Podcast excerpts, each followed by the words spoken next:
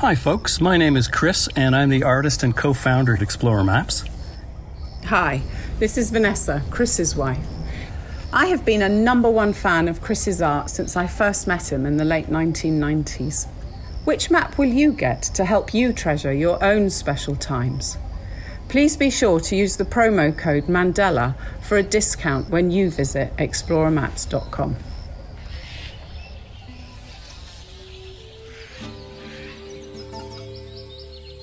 Welcome to the Trail Less Traveled, an adventure radio series and podcast dedicated to collecting stories and sounds from around the world in order to take you back to mankind's earliest form of entertainment storytelling. This episode was recorded on location in collaboration with Xplorer Maps. Missoula, Montana is a mecca for outdoor enthusiasts, and each week we will bring you tales of adventure from both near and far as well as information and inspiration and a few tunes to set the mood. You can subscribe to the podcast and learn about our international outreach projects at traillesstraveled.net. And now, here's your host, international expedition guide, conservationist, and yogi, Mandela. This is Nathan Varley, Yellowstone Wolf Tracker. We are in Yellowstone National Park and we're going to take a hike in January, which normally you would do a snowshoe or a ski or something like that, but we've had such a dry, warm winter so far that we're able to just do regular hiking. And my hiking companions, of course, Mandela and Leo Leckie. and we're going to ask him about his evolution as a educator, somebody that's been a lifelong lover of Yellowstone and advocate for its resources, and a great educator along the way. So, we're going to start walking and talk as we go. So, Leo, when did you first come to Yellowstone? Boy, let's see. I first came to Yellowstone back in the late 90s, I had moved to Salt Lake City from my home state of Wisconsin. Was working at a car wash in Wisconsin, in Madison, and hopped on a Greyhound bus. My buddy told me that there was an opportunity at a ski resort, and having never put my feet in bindings before, I decided I would uh, take a little adventure and head to Utah ended up after a couple seasons at Alta Ski Resort down in Salt Lake City. Decided to go to school at the University of Utah and ended up working at the University of Utah for the next 25 years in diversity and equity and administration for the University of Utah. And it was while I was in Salt Lake City that I first started hearing about Yellowstone National Park and Glacier National Park. I've always loved wildlife all my life. I was instilled with a love of nature from a very young age by my dad and his best friend, who was a close family member we called Uncle Huey. And the two of them used to take us adventuring in the same places that Aldo Leopold and John Muir explored in Wisconsin. So this love of nature it kind of it I continued on and um, I uh, I started hearing about this place called Yellowstone and the amazing diversity and array of wildlife that existed here like no other place in North America and I had to come and see. And so I started taking annual adventures, and I would backpack in Yellowstone and Glacier each year, about three or four times a year, and started having some incredible experiences. One of them that was really memorable and I was lucky to come out alive from was my oh, first encounter with a grizzly bear in Yellowstone Ooh. National Park. Oh yeah, tell us about that. My brother and I were backcountry camping, and we were relatively newbies at it. I personally committed a number of mistakes that we shouldn't have done that got us into a little bit of a problematic situation with the grizzly bear. We were camping Cascade Lakes area. Yes. Up by Canyon. Yep. Know it. We were at Grebe Lake, shoreline of Grebe Lake, and it was early, early morning hours, and I heard a mother and calf elk exchanging calls. And it was, you know, it was zero dark 30 out there, pretty dark. And I nudged my brother awake and I said, Do you hear that? We need to go out and explore and find out, you know, what's going on with these elk exchanging calls. Right. Yeah. Investigate further.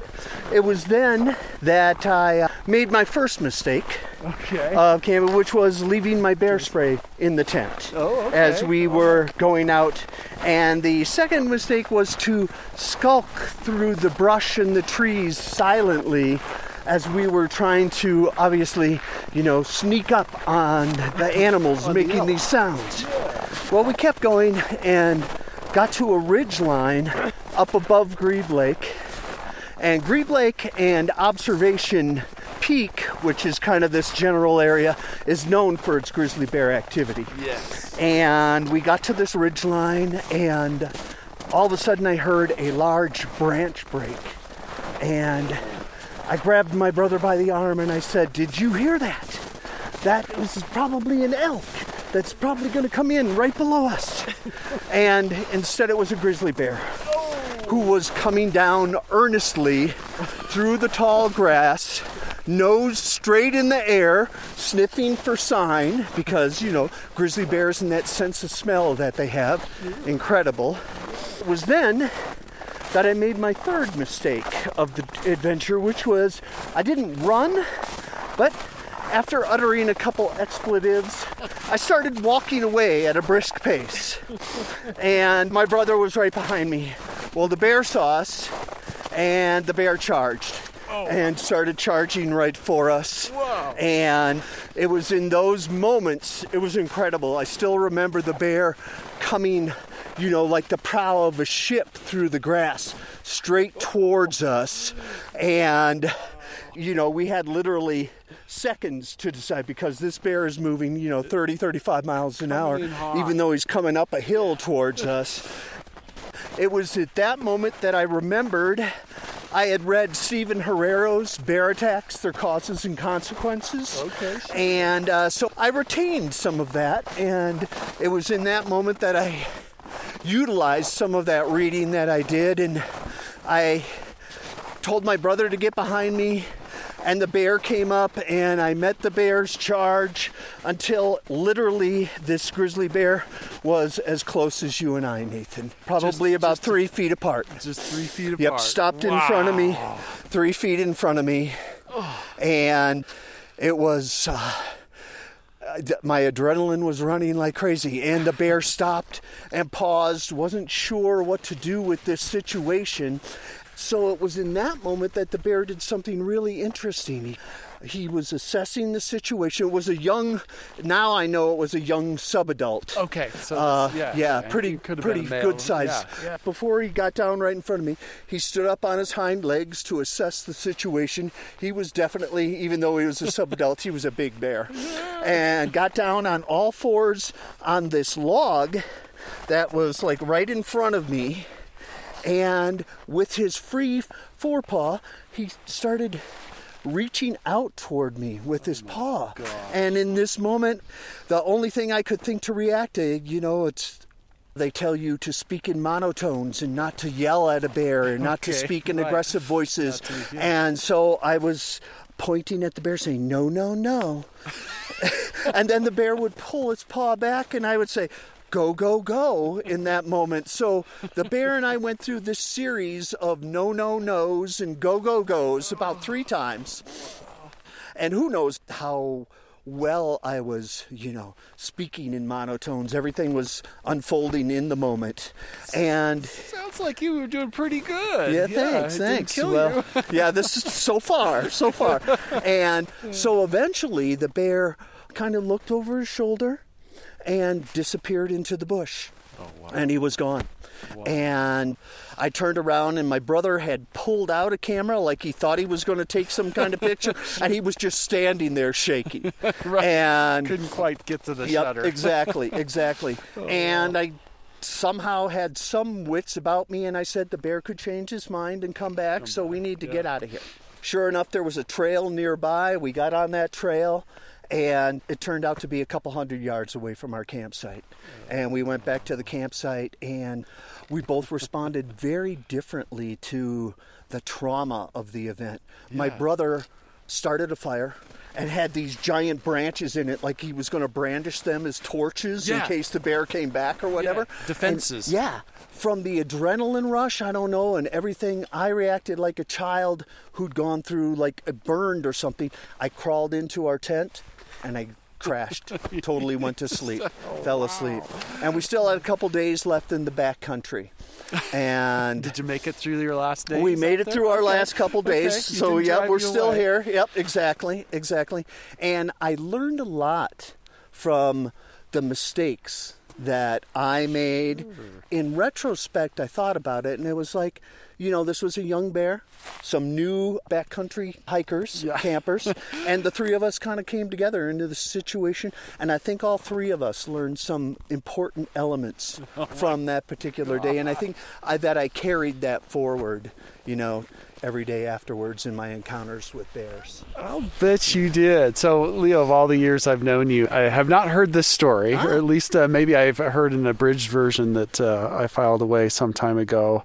But for you, uh, this was not a, an experience that drove you away from Yellowstone like that's way too dangerous, way too sketchy. I'm never going back again. It's maybe more the opposite. That It was kind the of opposite, exactly. more like I want to be in this place after Yeah, that. Yeah, yeah. Definitely. It helped me get in touch with how Yellowstone, in particular, is a space in which you're living in the moment and you're connecting with nature on this deeper and more expansive level and this moment was a jolt into that. And then I continued to come back and do backcountry trips into Yellowstone after that. Had amazing experiences with bears after that which were not as scary as that particular as one. yes encounter not as close really good encounters in fact. And did that for a number of years until so I was still working in higher education, but eventually my love of Yellowstone became so strong that I couldn't bear to be away. So I quit a very good paying job and had a paltry amount of savings and decided I was going to move to Yellowstone National Park and network with people if I could and try to find a way to be in this place that uplifted me in oh spirit and in heart and everything like that. Absolutely. Yeah, so in 2010 I did that and through smoke and mirrors tricked a number of people and I got hired into various positions. I started off with uh what was the Yellowstone Association initially, educational partner to Yellowstone National Park. Right. And now, uh, uh, Yellowstone Forever, as they're known today. that yeah. they're known as today, exactly. My first season, I worked out at the Lamar Buffalo Ranch. Started there in May of 2010, and it was there that I got immersed into wolves. Mm. We had two wolf packs that were in the area. Over here in Slough Creek, there's the famous 06 female who, with 755 and 754, founded the Lamar Canyon Pack right in that area. That was their first denning area. And then Lamar Valley and the Lamar Buffalo Ranch is over to the east on the other side of Lamar Canyon that we can see straight out from us. And over in that area was another pack called the Silver Pack. What I came to find out later that's really interesting is try not to jump all over the place here, but eventually I started working with people like Nathan and Jim Halfpenny doing research in the area of wolves. Jim Halfpenny and I actually started the Yellowstone Wolf Family Tree. We approached Ancestry.com and got special permission to put a non human tree into Ancestry itself and started that in about 2016. Today, it is the largest and most unique family tree on Ancestry.com. We've got more than 800 human guests who are accessing the life stories, the genealogy, the photographs, relationships of more than 1,300 Yellowstone wolves from the time of the reintroduction in 1995 to the wolves you see on the landscape today. Today, the trail less traveled is being recorded a few feet from a wolf den in the Lamar Valley of Yellowstone National Park. And I've been working on a series for a few years now where I try to facilitate conversations and step back as the producer. And I'm very, very happy to be doing that today with Dr. Nathan Varley, who is the co founder of Yellowstone Wolf Tracker. He is also an ecologist. And we're here with his colleague and friend, Leo Leckie. I'm going to hand it over to Nathan now. Yeah, we did a bit of wolf tracking here this afternoon. This is a den site that we'd watched for a while in the spring a couple years ago, being used by a very prominent wolf, 907 from the Junction Butte pack, who is still around and still the pack leader today. But we watched her for many hours here over many days during the active denning season. So pups piling out of the hole and playing around, and adults coming and going amazing observations and I've always wanted to walk back here and this is the first time. And Leo's always wanted to walk back here and in fact tried a while ago and couldn't find this den. So we knew it would be difficult to actually find it disguised here in the sagebrush and snow covered and whatnot but we found it found it by a bit of wolf tracking.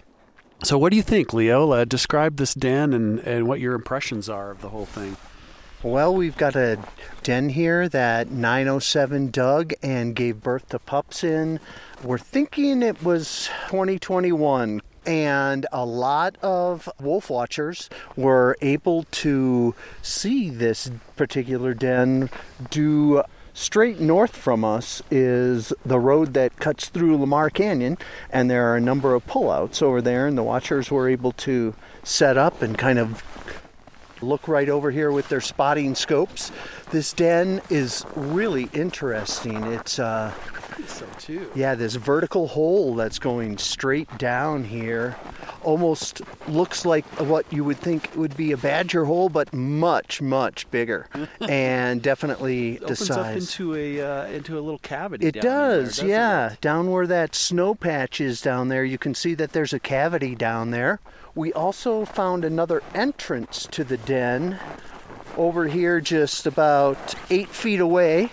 This looks like it might have been the regular den entrance Yeah, to the yeah. den right here, wouldn't you say? I think so. More of a Yeah. more of a horizontal uh, entry into the below the soil. Exactly. And- And this would be the easy way for the pups to come out and onto the apron of the den.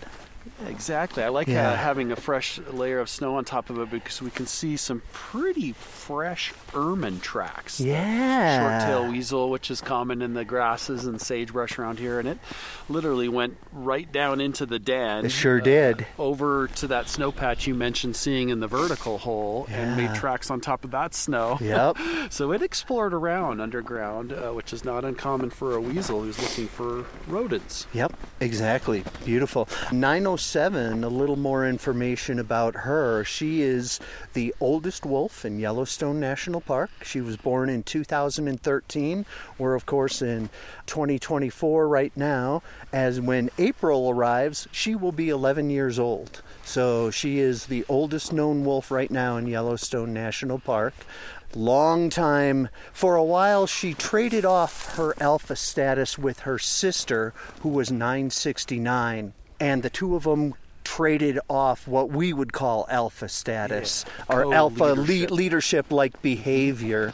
But she has always been kind of the rock around which the pack has coalesced over the years through all their through all the trials and Exactly. you know tribulations that they've gone through. She's been the one steady force that's there, and she's the matriarch today. And yeah, she's an amazing wolf.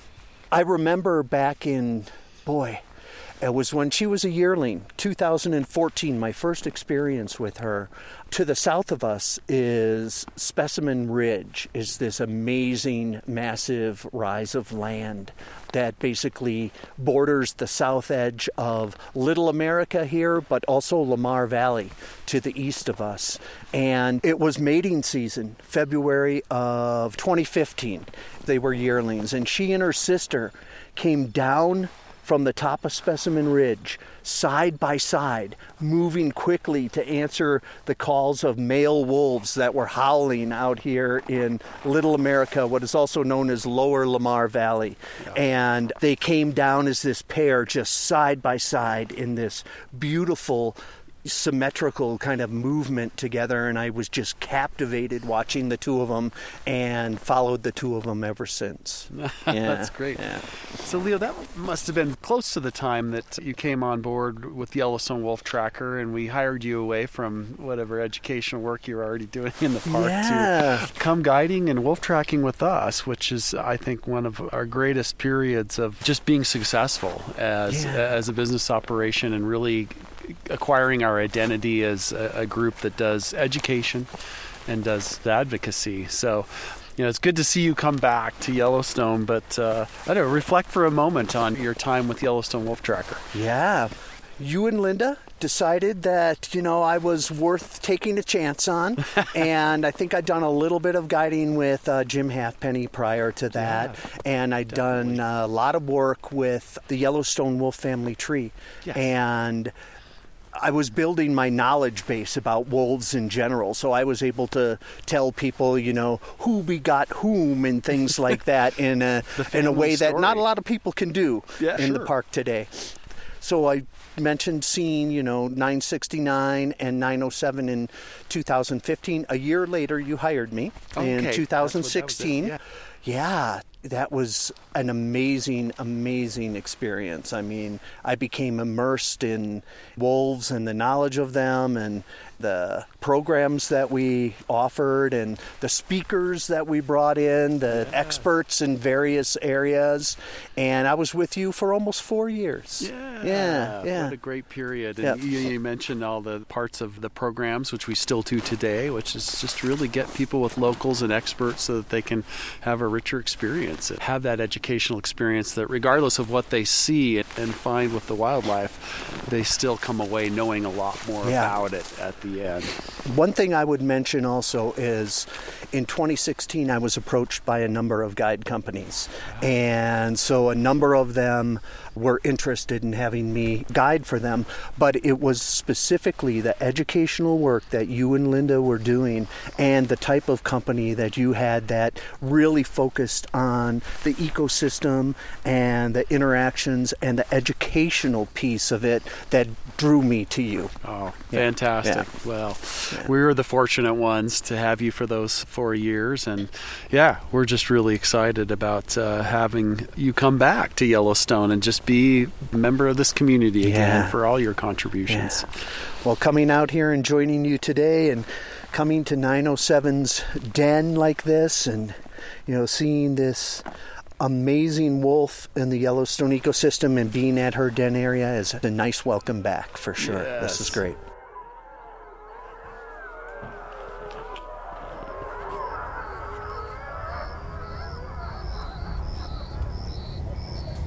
It was while we were living internationally, about 11 years ago, that Xplorer Maps first started. When Chris and his brother Greg decided to join forces and bring the maps to the whole wide world. Hi, this is Vanessa, Chris's wife.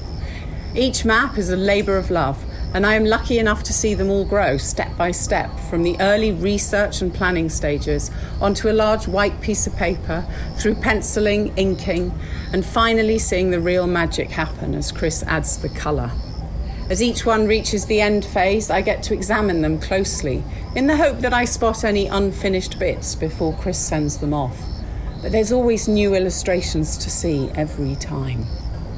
I love going to the Missoula warehouse when we're in Montana to see each unique map on the incredible range of products that Xplorer Maps now has. Having lived away from home and families for the past 17 years, our aim of connecting people and place is very poignant to me. And for that reason, my favourite maps are Flathead and the Masai Mara, because these two places are central to our extended family gatherings and where we have made the best of memories. Which map will you get to help you treasure your own special times? Please be sure to use the promo code Mandela for a discount when you visit xplorermaps.com.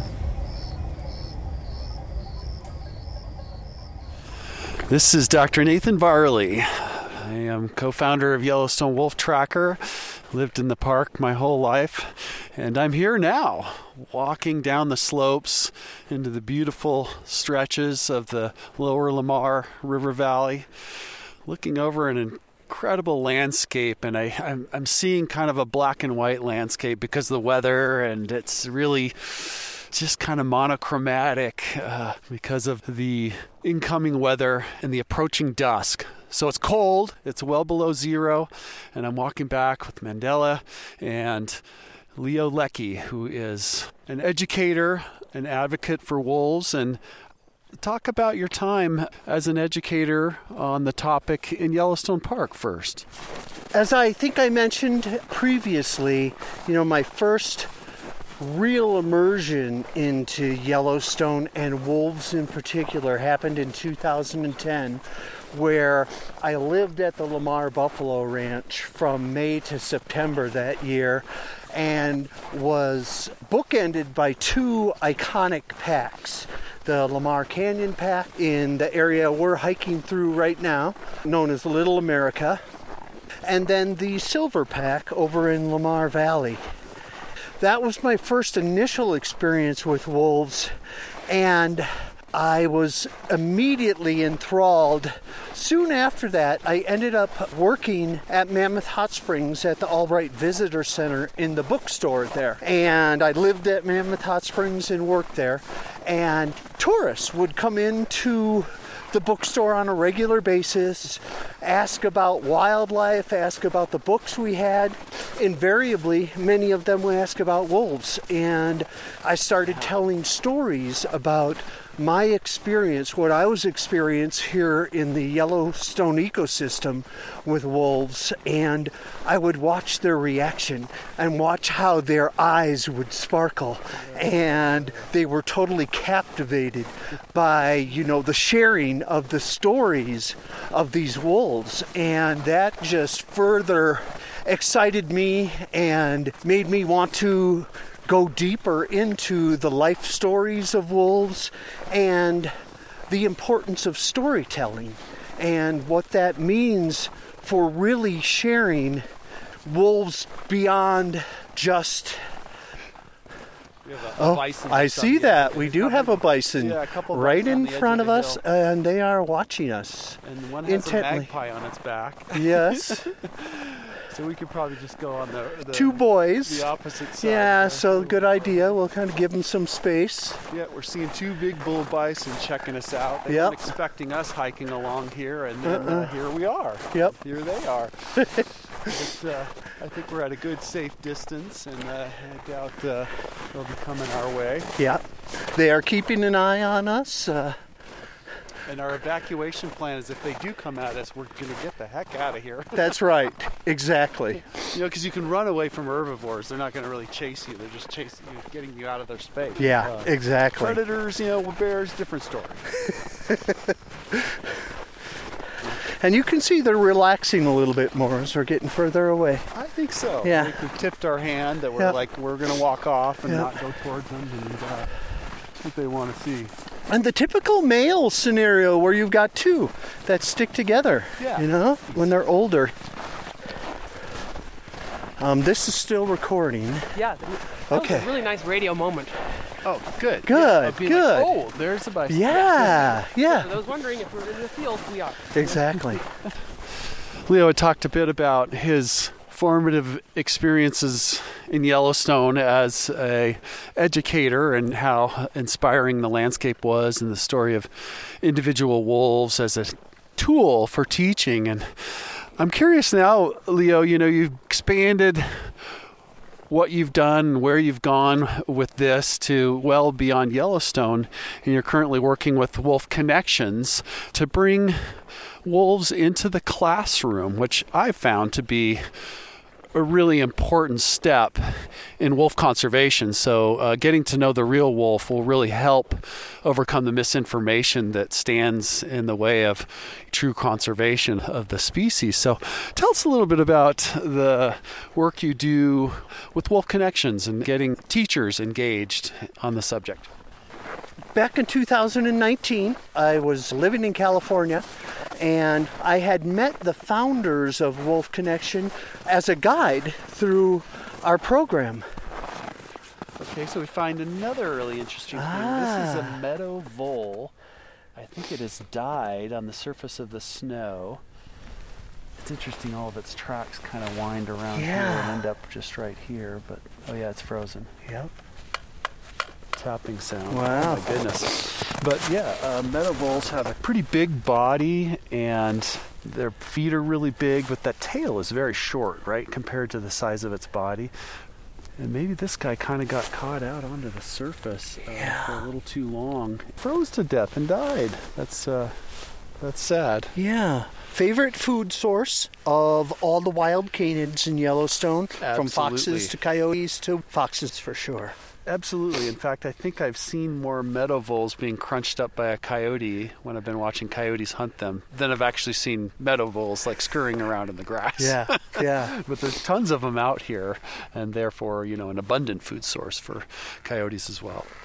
So I guess that kind of gives everyone listening an example of how cold it is out here. Yeah. If, if this animal potentially froze because it was exposed, That's a possibility. I mean, it would be interesting to learn more about its tracks and how maybe it's caught out above the surface of the snow for so long and got to an area where it had no escape, which is to go underground where it's a lot warmer. Maybe that's what happened with this guy and he got hypothermic and did a lot of circles and ended up just Wow.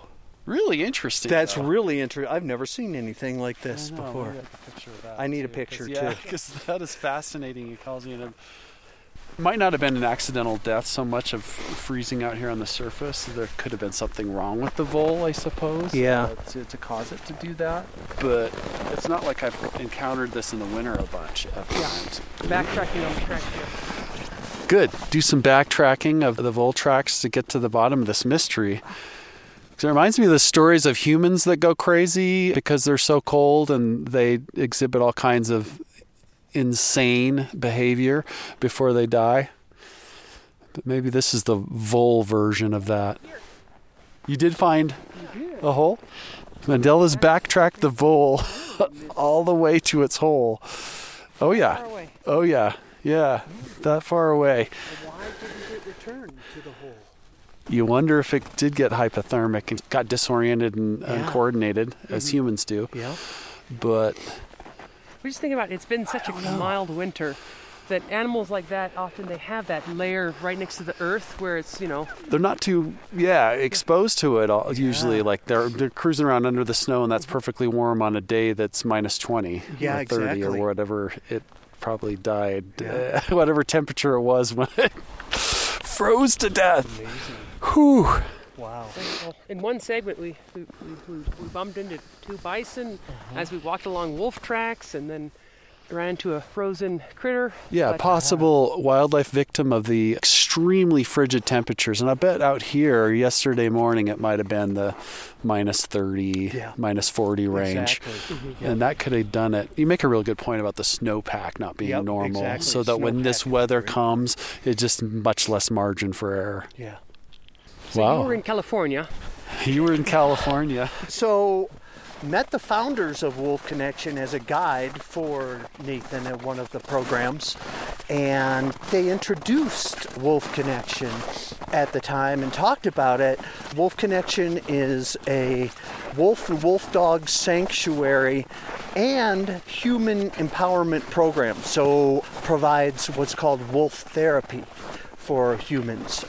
As you know, humans, of course, have evolved from apes, but Right. for tens of thousands of years from the early peoples, we have lived side by side with wolves and learned a lot of our societal and social structures from the examples that neighboring wolves would set.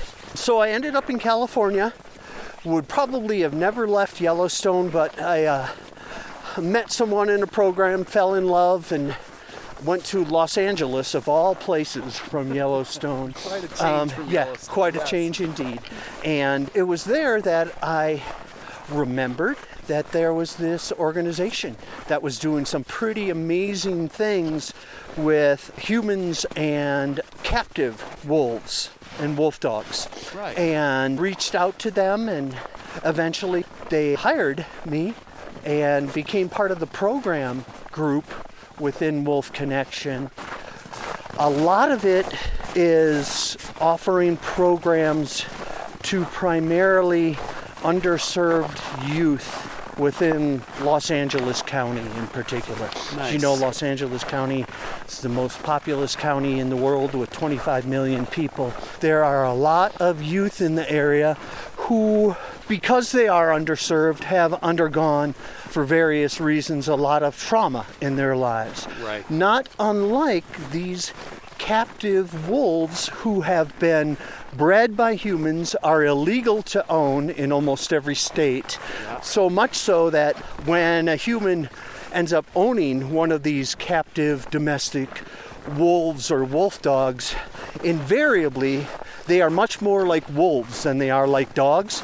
And so they have a desire to be with a pack hmm. and to be with others like them. Mm-hmm. And being in a human constrained environment produces bad expressions for the wolves escaping eating the neighbor's chickens getting in fights with the dogs and when that happens yeah they invariably come to the attention of animal control well because they are illegal once animal control finds out about them they only have 72 hours to live before they're euthanized that's Your when steps in. and- Exactly. As a, as a sanctuary, we offer these wolves and wolf dogs a place to live, and we provide an environment for them that allows them to connect as a pack with other wolves and create a- an environment for them that allows them to thrive.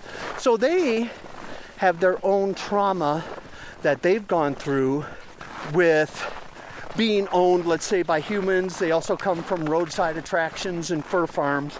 But despite the best intentions of humans, you know, these wolves and wolf dogs are more wolves than they are dogs. And so by living with humans, they have undergone trauma and work their way through that and have life lessons and life stories, just like the wild wolves of Yellowstone, oh, that are shareable and relatable to young humans and adult humans alike who are going through their own issues and traumas. And that's a little bit of what I've evolved into today. That's, Yeah. Oh, that's fantastic. At the end of our multi week programs, we do what's called a graduation hike. This is, you know, the culmination of the students who participated in this program doing a, a pretty significant hike, climbing, you know, thousands of feet up to the Pacific Crest Trail overlooking the Wolf Heart Ranch, which is a 165 acre sanctuary. And there was one program where the winds were just incredible. It was the Santa Ana winds of California. We're talking, you know, 40 to 50 mile an hour gusts and pretty intense for not only the humans, but with these graduation hikes, there are wolves that would accompany us that would be on leash. And there were two wolves on this particular day Ryder and JC. And JC was still learning to be around humans and having come from recently an environment where he was experiencing some trauma and working his way through that gradually and going on these hikes but being at the back of the hike behind the humans was beneficial for him. So Ryder's in the lead, but the winds were so strong that they unnerved Ryder and he didn't want to continue. Interestingly, in that moment, JC he realized that his companion Ryder was in a moment of need and he stepped up. He led his handler to the front of the group and he naturally assumed the lead of the group and took over for Ryder and led us up continuing the hike on upward. So that was pretty cool. That is pretty neat. Yeah. Yeah. Took the Yeah. lead.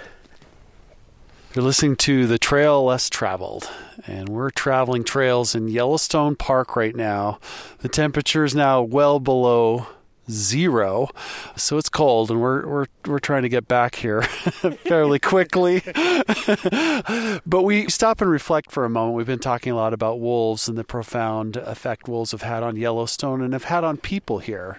And I would just start off by saying that in this context, I've really seen a lot of people, as you have too, Leo, really be moved by their experience of watching wolves in Yellowstone. And I feel like for them to have the experience, remember it always fondly, and then become a voice for the wolves themselves. So, this idea that the biggest conservation obstacles out there today might be misinformation about wolves. And to have people kind of see the true wolf, embrace it, and then become an advocate for it over time is just a fabulous story in conservation, really. And maybe you've seen sort of similar things. Uh, you've had various work uh, with wolves, both in sort of more of a captive, interactive situation with people uh, that have experienced trauma. And you've been out here in the wilds of Yellowstone seeing wolves in their most primordial original state affecting people as well that are just observing them from a distance. So anything come to mind?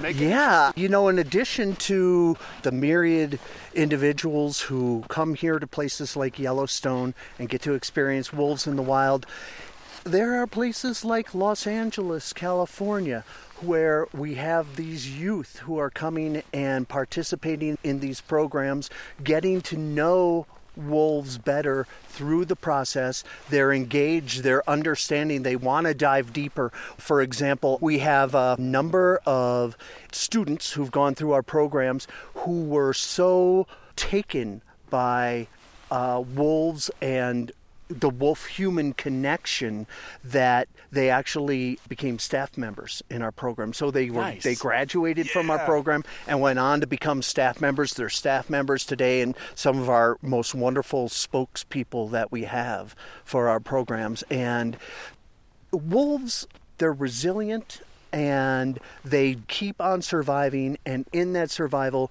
they have life stories that people get to engage with on different levels and it's that engagement in the stories of the wolves that draw these people in and are really bringing people i mean apparently the tolerance of wolves in montana is changing That's Uh, right. Brand yeah. new news for Montana. that, Exactly. uh, the, the state's own surveys is showing an increasing tolerance for wolves on the landscape among the general public and even among you know stakeholders on different sides Yeah. of the issue. It's like, oh, maybe these things aren't too bad after all. Yep. Which can really help their future. yeah Well, fantastic, Leo. This has been fun. It's been great. Thank you very much. This has been a great you. adventure today. It's been wonderful being on the trail with you both. Thank you. Likewise.